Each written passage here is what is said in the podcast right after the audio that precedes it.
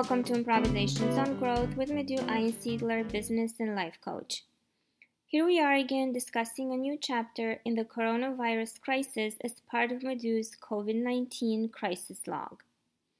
The high impact measures have affected us all in various ways.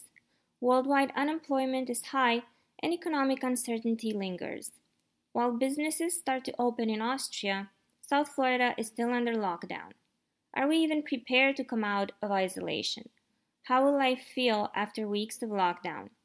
Maybe you are still looking for clear, logical explanations to what has been happening, yet, as many times in life, questions are left unanswered. I invite you to listen and improvise with us during this podcast. How are you? You're close to your uh, freedom date. Hi, Adina. Good to see you again. We are in our last week of the strict lockdown. So, on Saturday, so today's Thursday, on Saturday, May the 2nd, our hairdressers will open.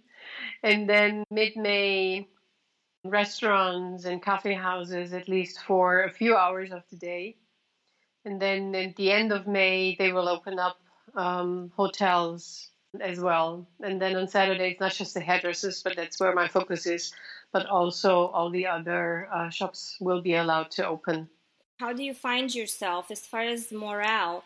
Are you excited about this? And what do you see in, in friends and close people that you can actually get in touch with? And are they also looking forward to this? Uh, that's actually a good question. I mean, we open our we will open our practice on uh, Monday, so so the fourth of May also. And I told my clients, and and I hear that it's like it seems to be a process to go out again. So we have been in lockdown for seven or eight weeks now, and it seems almost like we are not used to to go out. You know, everybody's cautious, and um, not everybody, but a lot of people are cautious, and they're like, "Oh, so I can actually come to your practice," and I'm like, "Yeah," and it's. Um, uh, it's of course with the distance, and if people want to, we can also wear masks, and everybody is sterilized uh, after each client, so it, it's really a safe environment. And and yet, um, I heard a few comments saying, "Well, I need to familiarize myself with this idea that I can actually visit you again." So so this is one thing, and the other thing is there are then clients who already made an appointment like two weeks ago or three weeks ago when we first learned that we can actually open up the practice. They were like, okay, I'm coming, I'm coming, I'm coming. Um, I just want to see you in person again. And I feel it with myself. So there is some sort of hesitation almost. And then um, we have to wear masks as, as soon as we go into shops or use public transport. And I tell you, it's no fun. It, they are hot, they are hard to breathe and shopping with a mask is just no fun, really. So I I I'm not looking forward to go shopping. I'm looking forward to to meeting the people.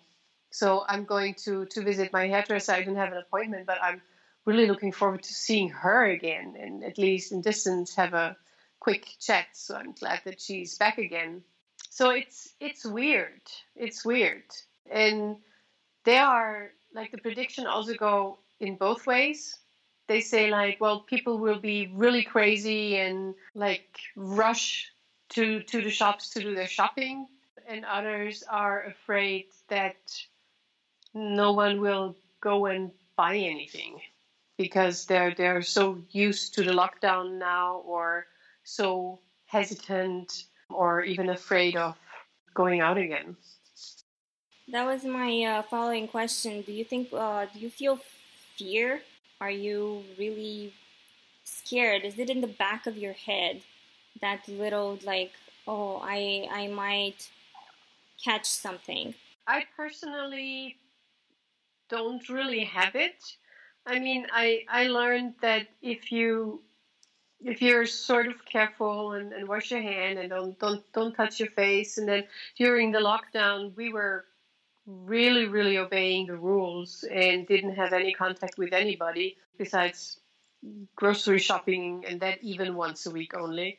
Eventually i was more irritated by not being able to meet people. So that was really pained me. In comparison, the fear of getting infected with corona was then not as prevalent anymore.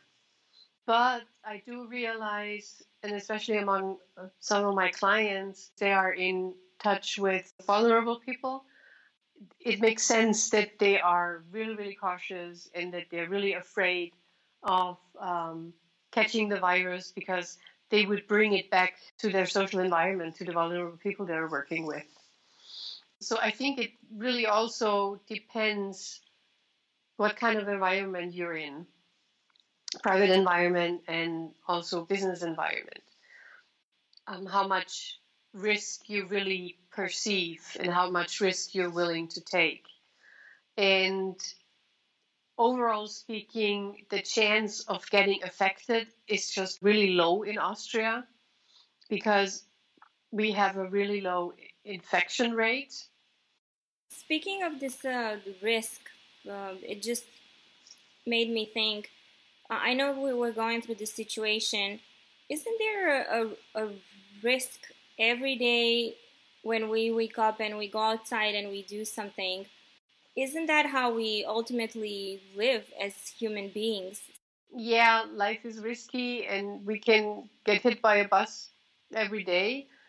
But the chance that we catch corona is still higher.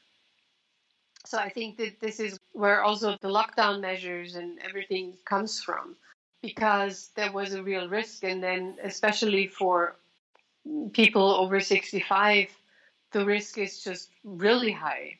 If you're over 65, then the risk of catching the coronavirus is like 20 or 25%. And then on the risk of dying of it or with it is like 40%. And so those numbers are scary. And I think this is why we all worldwide are going through this weird experience here, or as some call it, like the, the, the social experiment. I mean, in Austria, we have now 500,000 uh, unemployed people.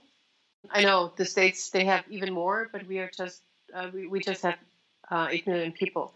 So th- this is a high, the highest number, even higher than after World War II.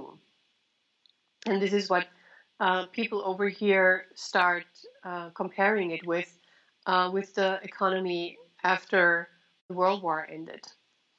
So it's just really high impact what we all experience here. Well, let me tell you, um, I, I understand this, and um, what I've seen here happening, and it's really interesting for me.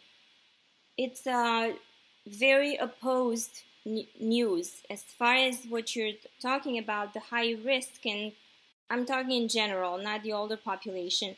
But there are doctors, like real doctors, who record themselves and they upload their videos on social media just saying you just need to be healthy you cannot live like this in fear. This isn't a reason to be to be isolated. How did we get to the 21st century to have such uh, different opinions about something that is really affecting us all? These are hard measures. I can't see why people question what governments are doing. I can see that. And it is something scary, and we have not experienced it before.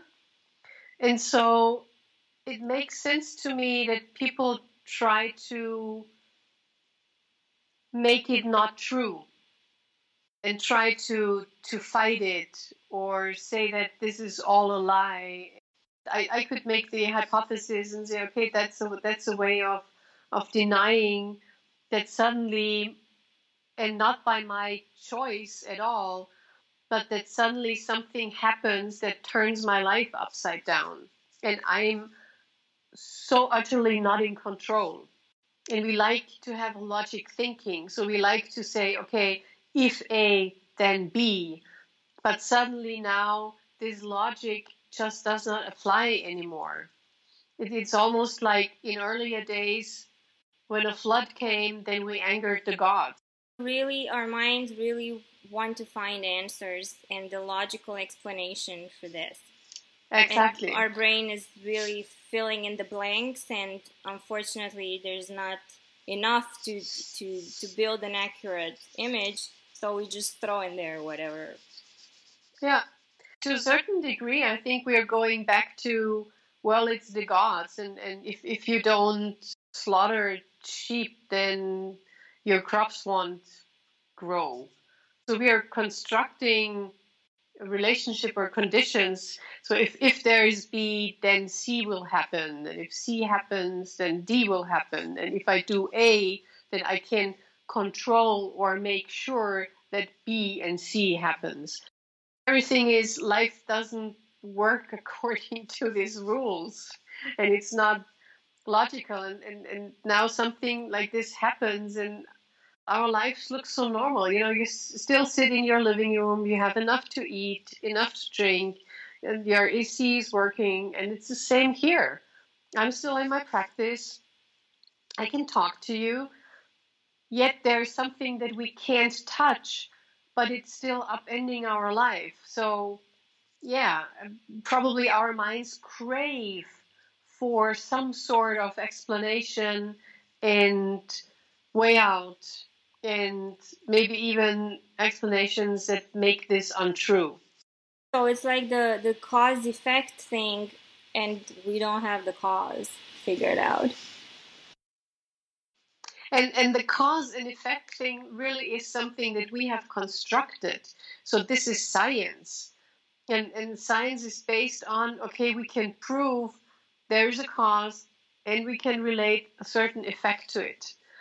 It is nothing that's naturally there. I mean, nature doesn't work with cause and effects. It's something that we construct out of it through our science research and, and, we put things into a cause and effect relationship. And so now there's something that's new and science hasn't yet the answers. So a lot of people construct any cause and effect of it. Thank you for listening to a new episode of Improvisations on Growth COVID 19 Crisis Log. Are you now excited at the thought of coming out of isolation, or do you still notice a little bit of fear at the risk of being out there in the open? Do you notice yourself desperately trying to find clear cut answers to what you are experiencing? We hope that our podcast brought some clarity on why we are set up to feel, question, and react to certain situations and I invite you to share these discoveries with Madhu directly by emailing her at madhu at einsiedler.at or leave your feedback on her social media on Facebook, LinkedIn, and Twitter. Enjoy improvising and don't miss our next episode.